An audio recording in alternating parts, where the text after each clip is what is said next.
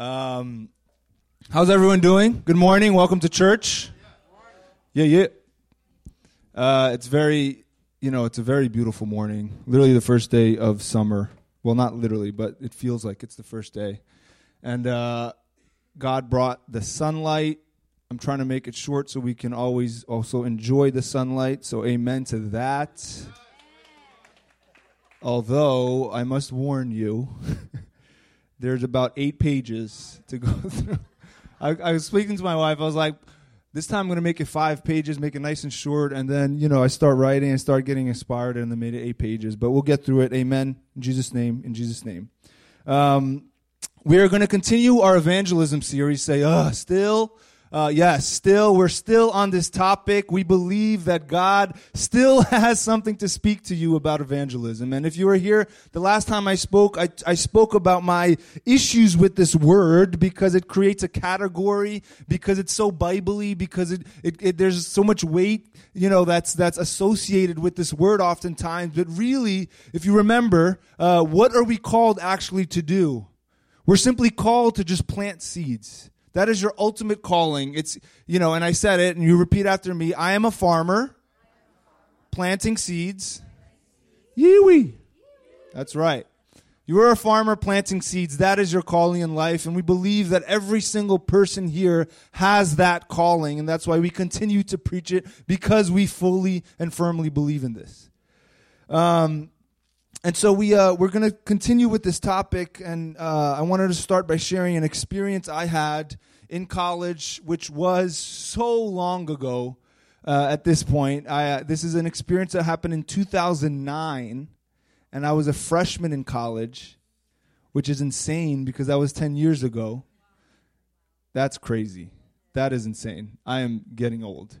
Last last week, last week or two weeks ago, I celebrated my 29th year of birth. 29. Oh my God. This is crazy. 29. That means if I'm old, that means you're all getting old as well. So we're in this together. We're in this struggle together. Lord, have mercy over our lives. I thank you for all of those who, you know, uh, wish me a happy birthday. I appreciate you. Uh, for those who, who didn't, um, I appreciate you as well. That means I don't have any pressure to wish you a happy birthday, which is great. That's great. Um, so I appreciate that. Let's just mutually agree that we don't need to celebrate anyone's birthday so that no one feels pressure. Can we? F- no, let's not do that. Um, I'm kidding. Um, but this is an experience that happened in 2009. It was my freshman year of college, and uh, I it was a um, evangelistic experience, and I'll go into that. It's um, it was spring break of freshman year, and I went to Panama City, Florida. Does anyone know what that is? I, when I originally thought of going to Panama City, I thought I actually was going to Panama, but there's apparently a place in Florida, a town in Florida called Panama City, but it's in Florida. Okay, and this is for those of you who don't know, if you live in the South or if you live in the Florida region, it's pretty like hot spring break spot. It's well known, like all the college students go, and you know it's not the most holy of places. Um, and and actually, the I was part of when I was on campus. I was part of a um, a uh, a group that was called Campus Crusade for Christ. I don't know how many people know that. Um, Campus Crusade. I think they've since changed their name because you don't want a Christian organization to have the word crusade in it. It has uh, strange connotations. Um, but they have, I think they have changed their name. But I was part of this ministry and it was awesome. And I decided my freshman year of college that I was going to dedicate my spring break to going to Panama City to actually speak the gospel to the students that were there. So it was an evangelistic, actually, because there, part of this program, they, they united college age students to go and speak the gospel to the people that, the spring breakers that were there to, uh, you know, just party. Say cornball. cornball. Um, when I tell you I'm like an OG Christian, this is what I mean. Like in, in freshman year, you know, I was like preaching the gospel. Um, I remember uh, I took the Greyhound bus to from New York to Florida, which is the worst idea you can ever have. The Greyhound bus, and the reason I did this is because uh, flights were like a thousand twelve hundred dollars each. I wasn't like on a college budget. I was going to like i was joining groups in college just so i could get the free pizza for lunch so i didn't have that money. Um, and so i took the greyhound. It was like you know $60 which which again is too cheap. Um, and there's a reason. It's because it was a miserable experience. Um, you, are in the sketchiest neighborhoods. It took like 28 hours. Like you have stops in the in the craziest places. On my way there, my phone got stolen. Um, I was, I, you know, here I am, like college student, like, ooh, yo, you know, I'm so happy. Like, there's people like dealing drugs on the side, and like, you know, I'm here, like, you know, get, getting ready to to plug in my phone. I leave my phone charging. I take out my laptop. You know, I start, I start working on my laptop, and I'm like, you know, where's the Wi-Fi password? It's like, there's no Wi-Fi, boy. Like, you know, there's no, there's nothing good here. There's, there's no internet, nothing.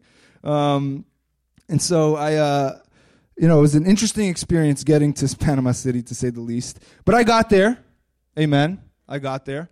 Um, I uh, and and and if you don't, again, if if you don't know this experience, I'll briefly explain it to you. It's it's basically the full week, and in the morning we had a service. In the afternoon, we would go out in groups of two to actually share the gospel with people on the beach, with people in different restaurants.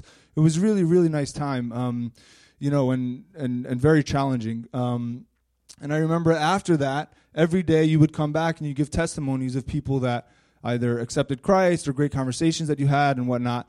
And I remember there was one guy who, um, and like here I am, like I'm I'm going into this with the right heart, like I'm you know, I'm filled with like, yo, you know, I got the right arguments to prove to people that God is real. Like, you know, if they they throw out evolution, I'll be like, yeah, I believe in that too. Be like, what? Yo, wow. You know, and then I'm like, yo, I have the right logical reasoning. I have, I can debate with anyone. Here I am, freshman year, you know, like thinking that I got it all figured out, and I think I'm gonna get there, and I'm, you know, everyone's gonna, you know, wow, be be like amazed at, at all the wisdom that I have. And, and I get there and no one that I speak to accepts Christ. Not one single person. And there was one guy who every single day had a testimony. He was known every single day for being the guy that, like, you know, anyone he spoke to, he had at least three to five people every single day that accepted Christ after he spoke to them. And I was like, damn, like, that's not fair. That is not fair. He doesn't have what I got. Here, you know the right heart. Um, and I, I, remember there was a, a, little feeling of jealousy. You know how that works in certain churches. There's a little jealousy. Uh, I remember the only person that actually came to go and accept Christ. So we went out in two. Usually one person does the talking, the other does the praying. And then at one point I was like, you know, it's not really working out, so I'll just be the prayer the person that did the talking, that was the only time in my group of two that someone actually accepted Christ when I was silent. Isn't that hilarious? When I said nothing, someone finally accepted Christ. It was hilarious. Um, but obviously, God was working in my heart. Um, but but you know, all, all, jokes aside, like this was a very unique experience, and it was through first of all, like this experience that I started to understand that first of all, people are just hungry for God. Like and and and also I and it's also the issue that I have with the word evangelism. I also was able to expand my definition of what accepting Christ actually means and actually understand that I was simply planting seeds right? Because while certain people maybe didn't, you know, from the 20 minutes that I had a conversation didn't accept Christ and, you know, raised their hands and there's keyboards in the background. We didn't have any of that, but I knew I was there planting seeds. And the greatest conversations that I had was when I was vulnerable, was when I was open with people, was when I was sharing my experience with Jesus. You know, that's the that's the that's the the essence of our message it's not what are the logical arguments that we can have what is the you know the the the way that we can shape our our our talk to to really force Jesus down people's throats it's no it's who is Jesus to me? What experience do I have with him? And how can I share that story? That is the essence of the gospel. That is the essence of, of what we call evangelism. And uh, like I said, the greatest experiences that I had in that, you know, in that in that week was when I was just opening up to people about, yeah, like I have the same doubts, man. I have the same doubts, but this is why I believe in spite of the doubts. And I don't believe because I fully understand Genesis to Revelation. I fully am able to reconcile ancient Hebrew text with, you know, the, the science of today. That's not why I believe. I believe because of Jesus. I believe because I have an experience with Jesus. I believe because Jesus transformed my heart, because he was a historical figure, and I can point to him and say, Yes, he is who he said he is. He is the Son of God. That is why I believe. Not because the Bible told me so either. It's because Jesus told me so. And I know Jesus through the Bible. 1 Timothy 1 5, says, The aim of our charge is love that issues from a pure heart, a good conscience, and a sincere faith. That is the aim of what we do here. It's, it's, it's, it's love. And this love issues from a pure heart, from a good conscience and a sincere faith. That's a great three point sermon right there pure heart, good conscience, sincere faith. But today I didn't, I didn't come to, you know, just simply give you a three point sermon. Um, I just want you to remind, to remind you that the essence of our message is Jesus Christ.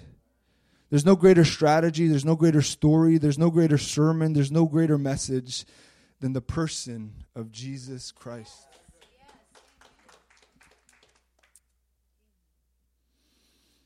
And so, my question to you is how are you going to share the gospel if Jesus doesn't actually mean anything to you? The message of Jesus is only worth sharing if it actually means something to you.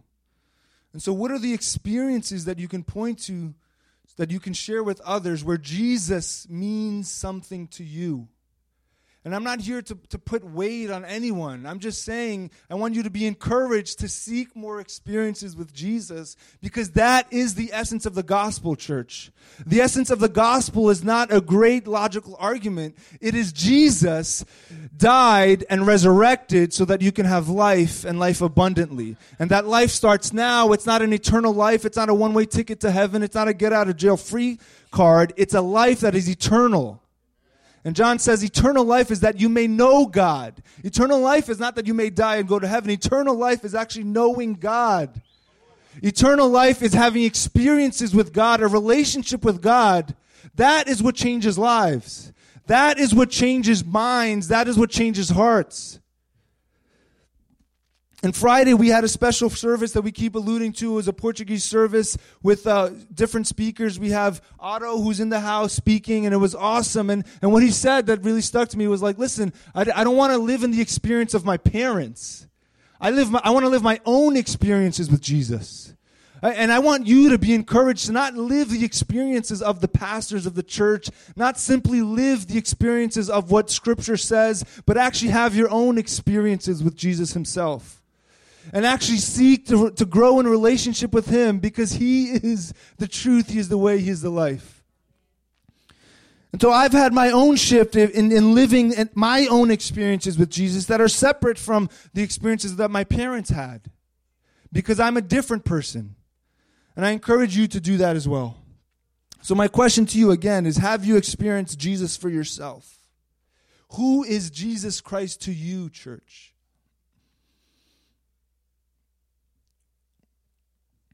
We're going to read a story that, if you grew up in church or if you've been in church for at least a year, you've probably already heard a sermon on this story. It's a woman who is uh, dealing with a constant um, outflow of of bleeding. Uh, I think it's called a hemorrhage. Um, it's detailed in Matthew, Mark, and Luke. We're going to read out of the passage in Mark, which I think has more details about the, the situation. And um, it's Mark chapter 5, verses 24 to 34. And uh, so you can understand the context here. Again, I always like to read scripture, and I, and I advise you to do the same. Scripture in its proper context to really extract what's, what the message is. Um, the context here is Jesus was already becoming a popular figure. Jesus had already cured, you know, a lot of people the word was starting to spread like there's something different about this guy like people are like dead and then they resurrect when he speaks you know the winds hear hear him like he calms storms he, he heals the sick he heals people that are paralyzed he, he heals people that are blind. And so so the ministry of jesus was starting to boom. There was there was a sense of expectation of like maybe this guy is the messiah Maybe he's the one that is actually going to give Israel back its glory. Maybe this is the one. And so, in the beginning of this chapter, Jesus um, uh, is is actually called by a religious uh, figure um, to go and heal his daughter. So Jesus, you know, steps on land. He he was on a boat. He steps on land, and a crowds always gathered around him. A religious figure comes up and says, "You have to go heal my daughter. My daughter is about to die."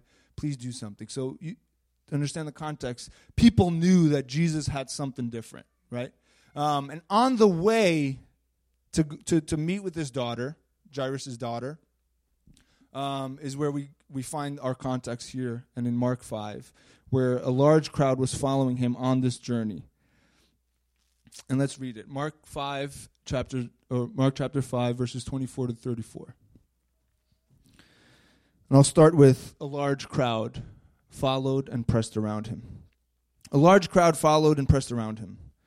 Verse 25 And a woman who was there, who had been subject to bleeding for 12 years, she had suffered a great deal under the care of many doctors and had spent all that she had, yet instead of getting better, she grew worse.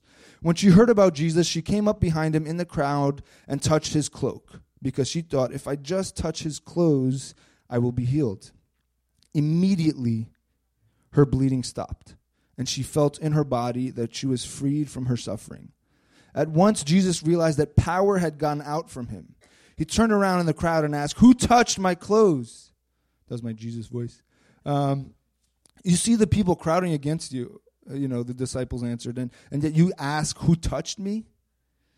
But Jesus kept looking around to see who had done it. Then the woman, knowing what had happened to her, came and fell at his feet, and trembling with fear, told him the whole truth. He said to her, Daughter, your faith has healed you. Go in peace and be freed from your suffering. Let's pray. Father, thank you for this day. Thank you for the beautiful weather we have outside, Father. And I um I just pray right now that your word may find fertile hearts here today fertile ground here today in our minds and our hearts that we may open our ears to listen the word that you have to preach through me, Father. And so I pray in Jesus' name, amen. Amen. Now, I want you to really understand this story. I assume, let's raise hands. Who has also heard this story before? Most people. Yeah. So it's not new. We have read this a lot of times. But I, I want you to understand the state that this woman was in. The Bible doesn't explain what she had, but it said that it was a con- continuous discharge of blood that happened for, for many days at a time. And, uh, and she had been dealing with this for over a decade, for 12 years. And if you, don't, if you go back to the Old Testament, to Le- Leviticus 15, you'll understand a little bit more of why this woman was in the state that she was in. Because she was deemed by the law as unclean. Leviticus 15 says if a woman has a discharge of blood for many days, not at the time of her menstrual impurity, say menstrual. Some of you actually said um, not at the time of her menstrual impurity, or if she has a discharge beyond the time of her impurity, all the days of the discharge she shall continue in uncleanness. As in the days of her impurity, she shall be unclean. Every bed which she lies, all the days of her discharge, shall be to her as the bed of her impurity. And everything on which she sits shall be unclean, as in the uncleanness of her menstrual impurity. Again, there's that word. Um, Whoever touches these things shall be unclean, and shall wash his clothes and bathe himself in water, and be unclean until the evening. Everything this woman touched, her bed, her clothes, people, were deemed unclean. She had a mark on her that said unclean. That means she couldn't be with a man. She couldn't interact. She couldn't hug. She couldn't kiss anyone. She wasn't even allowed in the in the in the temple. She had no access to God because she was barred from the temple. Why? Because she was unclean. There was no atonement for her, no forgiveness until she was made clean again. In the time of her discharge, she was still deemed unclean. And she had no hope left. You have to understand the depth of the desperation in someone in this, in this context. There was no hope for someone like her. She had spent her life savings on experts trying to figure out what was wrong with her, trying to get some sort of treatment. And nothing had worked. How many times do we spend so much time and effort going to experts when all we are called to do is go to Jesus Himself?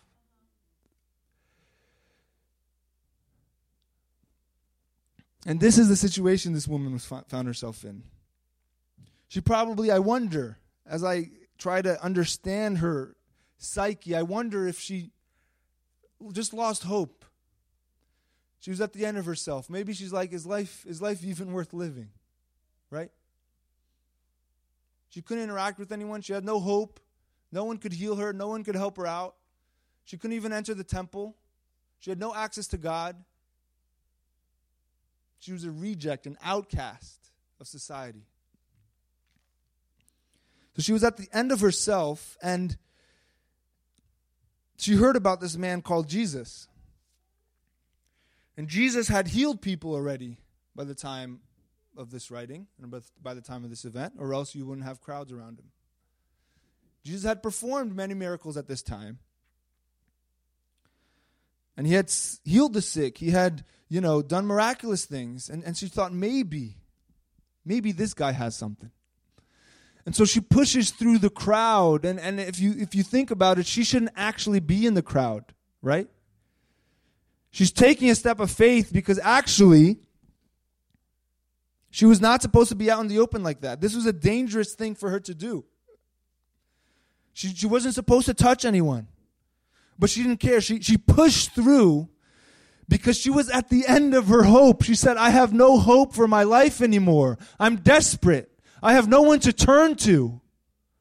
It's often in our most desperate situations that we finally turn to the one called Jesus Christ. And she pushes through. And you, and you see in verse 28, she says, If I just touch his clothes, I will be healed.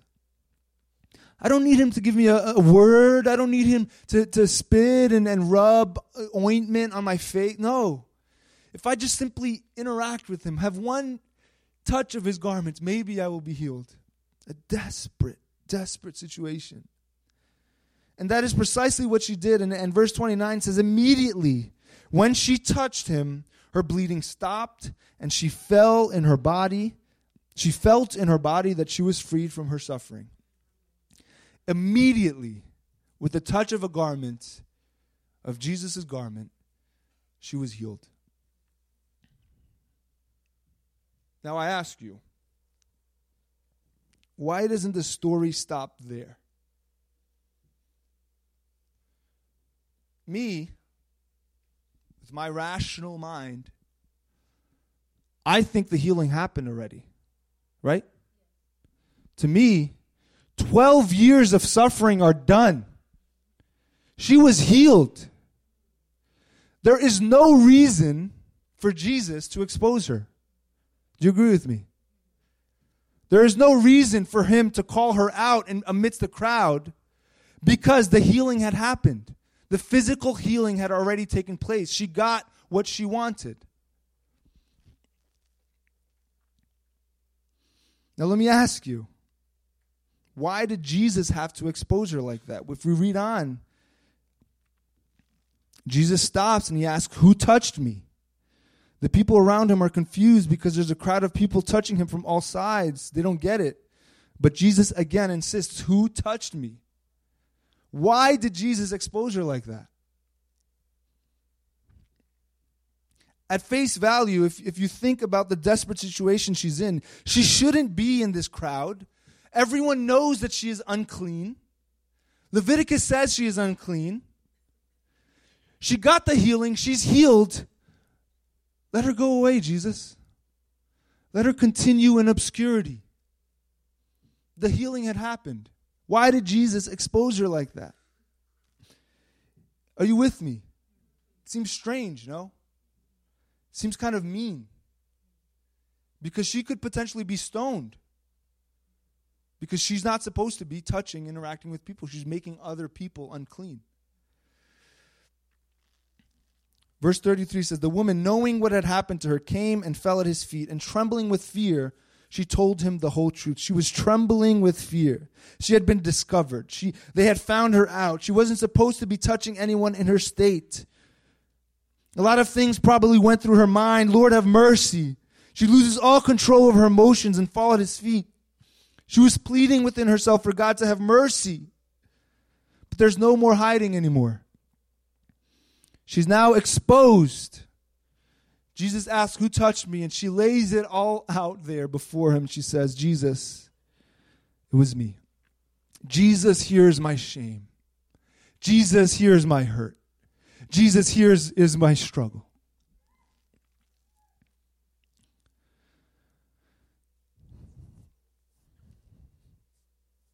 How often do we go to Jesus just for the good vibes, the promises that he has? Right? without wanting to be public about it. We go to Jesus because of the good vibes that we receive sometimes, because of the blessings that we can receive. But we want to remain in obscurity. We don't want to be public about our faith. Are you with me, church? You see, we want Jesus' miracles to ourselves. We want to keep him to ourselves. But we realize that in God's kingdom, things are different. Jesus calls us out of comfort zones, out of places of anonymity, which feels so safe. It's so safe to just be sitting and, and listening to the word every single week. It's so safe to just pray, you know, in my lonesome and, and, and have Jesus bless me. That's so safe. But in reality, it's a trap. It's a trap of comfort. It's a trap that keeps us from living the abundance of life that Jesus actually has for us. Are you following me here, church? This is very important. It's a trap. If you want all that Jesus has to offer, you're going to have to be exposed at some point. You're going to have to be public at some point. You can't just keep it to yourself. You can't just keep hiding and going about your day to day as if, you know, Jesus is, is this genie in a bottle that you can just plug into every time you need, every time you need a blessing. We are saved so we can be his witness. Jesus doesn't heal you, he doesn't give us life, hope, peace, eternal life, so you can keep it to yourself. We're redeemed, we're sanctified, we're chosen by grace, not to hide, but to share with others. He saved us because he also knows that we can be used as an instrument to bless the people around us as well. He saved you, he's blessed you because he knows that through your experiences, if you're if you're sharing them with others, other lives will be blessed and his gospel will spread. He wants to use you to be his testimony, to witness those around you. A witness about Jesus to those around you. Amen, church. We are saved so we can be his witness. But there's more to this story that's still bothering me. Because that's one reason why I think he exposed her. There's a deeper reason. See, what happened so far was a physical healing, and for me, that is the most important part in my, you know, simplistic mind sometimes. She had dealt with this for 12 years. 12 years of pain, of saying she's not good enough, of not being allowed in the temple, of not being allowed to be with anyone, not being allowed to hug, a kiss. She was kept at arm's length for 12 years. And instantly she's healed. The healing has happened. But you see, that's not what Jesus came to heal. That's not what Jesus simply wanted to heal in her life. The healing that was at face value, there's a much deeper healing that Jesus wanted to heal. Jesus wanted to not only heal her sickness, he wants to heal her heart. This is so good. One, her, one word he says completely changes everything for her. One word shows that Jesus came to do more than just heal and bless us and face value bless us. One word. What's that word? Daughter.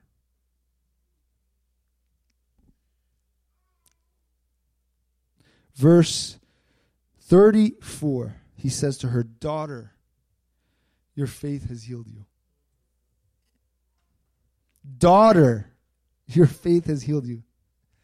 That word probably enters her ears and, and sends shockwaves throughout her entire body. Daughter? Daughter. Did he say daughter? Did I hear daughter? Someone, you have to understand the, the state of mind that someone is in, in, in over a decade of being called unworthy, of being called unclean, of being rejected, of being outcast. And the word that Jesus uses to address this unclean, imperfect sinner is daughter. She is a daughter of the living God. You are a son and daughter of the living God, church. Jesus wants to heal some people today also, I believe. Jesus wants to heal you right now. I believe this. You are a son, you are a daughter of the living God, and there's a swagger that comes with being a daughter and son of God. There's a certain swagger you have to walk with. You think Jesus walked like, you know, no, he walked with swagger.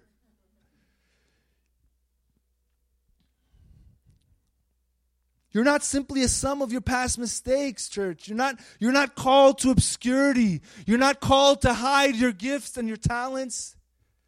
You're not simply a product of the past. You're not simply a product of the wrong that you've done. You're not simply a product of the wrong that's been done to you. Once you touch Jesus' garment, the healing happens. And, and you go from being unclean, unworthy, a reject, an outcast, living in obscurity, to being a son of the living God.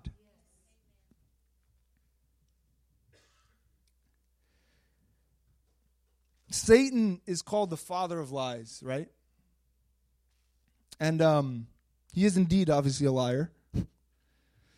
But often, and I think Eric spoke to this last week when he when he when he preached. Often when he wants to trap us, he doesn't necessarily just use lies to trap us. He will also use truth to trap us. Superficial half truths. Stay with me. This is what he did with this woman. And she probably believed these, which are true if you look in the context of the story.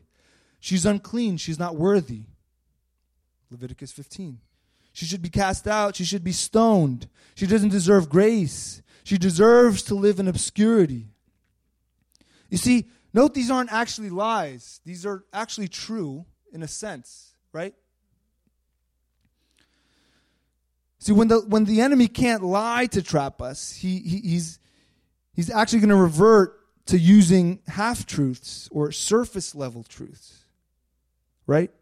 To trick you to fool you, to keep, to keep you from discovering a deeper, revealed truth, to keep you trapped in shame and discomfort and weakness and fear. He tried the same thing with Jesus. When, he was, when Satan was tempting Jesus in the, in the desert, he wasn't tempting him with lies, right? The three things that he said were actually true. If you go back, he says, If you're the Son of God, Tell this stone to become bread. I am the Son of God. I can do that. Half truth. Jesus steps in, though. Jesus steps in, and on the surface level half truth, there's a deeper revelation that is placed on top. you have the half truth, but then when Jesus steps in, there's a revelation, not of what is, but what is to come. Not of how you are now, but how you should be. Right? The half truth is you're the son of God. You should, you, you know, you're hungry. You should make this, this stone become bread. The real truth is, yeah, but it's written, man shall not live by bread alone. Right? The half truth is, you know, he brings Jesus to a to a, a, surface and he says, "All of this has been given to me. If you just worship me, I'll give it all to you." That's that's the half truth. But the real truth is that it is written, "Worship the Lord your God and serve him only." That is the revelation that trumps half truths. Are you with me? The third thing that Satan says, finally, throw yourself from this mountain because it's written, his angels will guard you carefully. Aren't you the Son of God? Just throw yourself, and the angels will come to your rescue. It's true. That could happen. But the deeper revelation is that it is also written, don't put the Lord your God to the test. Right? And so often we're living in the, not the lies, but the half truths. Often you're living in the half truths, in the, in the superficial truth. I'm a sinner. I'm not worthy. Yeah, that's true. You are a sinner, but God's grace is sufficient for you. Romans 5:20 says that where sin abounds, grace abounds ever more abundantly. Right? The half truth the superficial truth is yes, you're a sinner. The greater revelation of Jesus is that even while we were still sinners, Christ died for us. Are you with me, church? This is awesome. I came to preach today, church. This is awesome. And this is not going to be something you're only going to realize in four days' time. This I hope you realize now. Amen? You see, the half truth is I'm weak, I'm fearful. The revelation of Jesus is that in my weakness, he is strong. Right? The half truth is that I have doubts and uncertainty about my future. I try to plan five, ten years in advance and I don't, I get anxious about it. The real truth is that I am the son of the living Father who has the whole earth in his hands. And the future is ultimately in his hands. See, the half truth is I don't know, I don't know about my finances. I'm worried about my finances. That's the superficial truth. Yes, you're worried. But you also serve a God who is the God of silver and gold. That is the revelation. The half truth is I, am in a desperate situation right now. The half truth is I don't I'm not good enough. The half truth is I don't understand why God had to take this person away. The revelation of Jesus is that I know all things work together for the good of those who love him. Amen, church. So, so can I just encourage you not to live in the half truths, but live in revelation? You're not living in the half truth of the word, you're living in the revelation of the revealed word. That's good. And revelation always stumps superficial truth.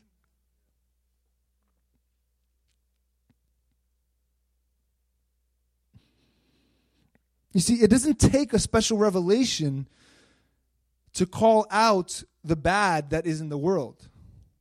It doesn't take a special sense of insight to, to realize that, yeah, people around us are screwed up. People around us need Jesus. Yeah, people around us are not good enough. It doesn't take a special revelation for me to realize I screw up too. I had deep sins that Jesus took from me. It doesn't take a special revelation to realize that, yeah, this world is screwed up. It takes a special revelation, though, to see the gold that people don't see. Right?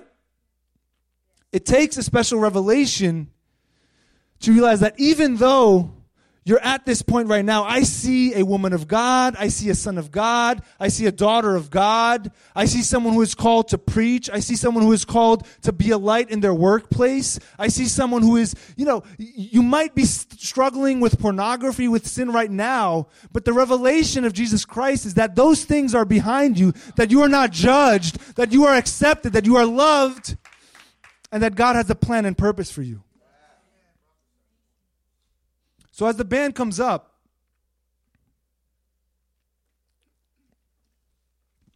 I want to encourage you not to live in half truths, but to live in revelation. And I ask again Who is Jesus to you? Have you experienced the full revelation that you are a son or daughter. You are not unclean, you are not unworthy. Sharing of the gospel is not simply designed for spe- specific people who have a special calling. You are called to be a kingdom builder yourself. And so, are you living in the revelation that you are God's son and daughter? Are you living in the half truth that you are to remain in obscurity, that you are not worthy? And so, as we sing a touch of heaven, I want everyone to stand up.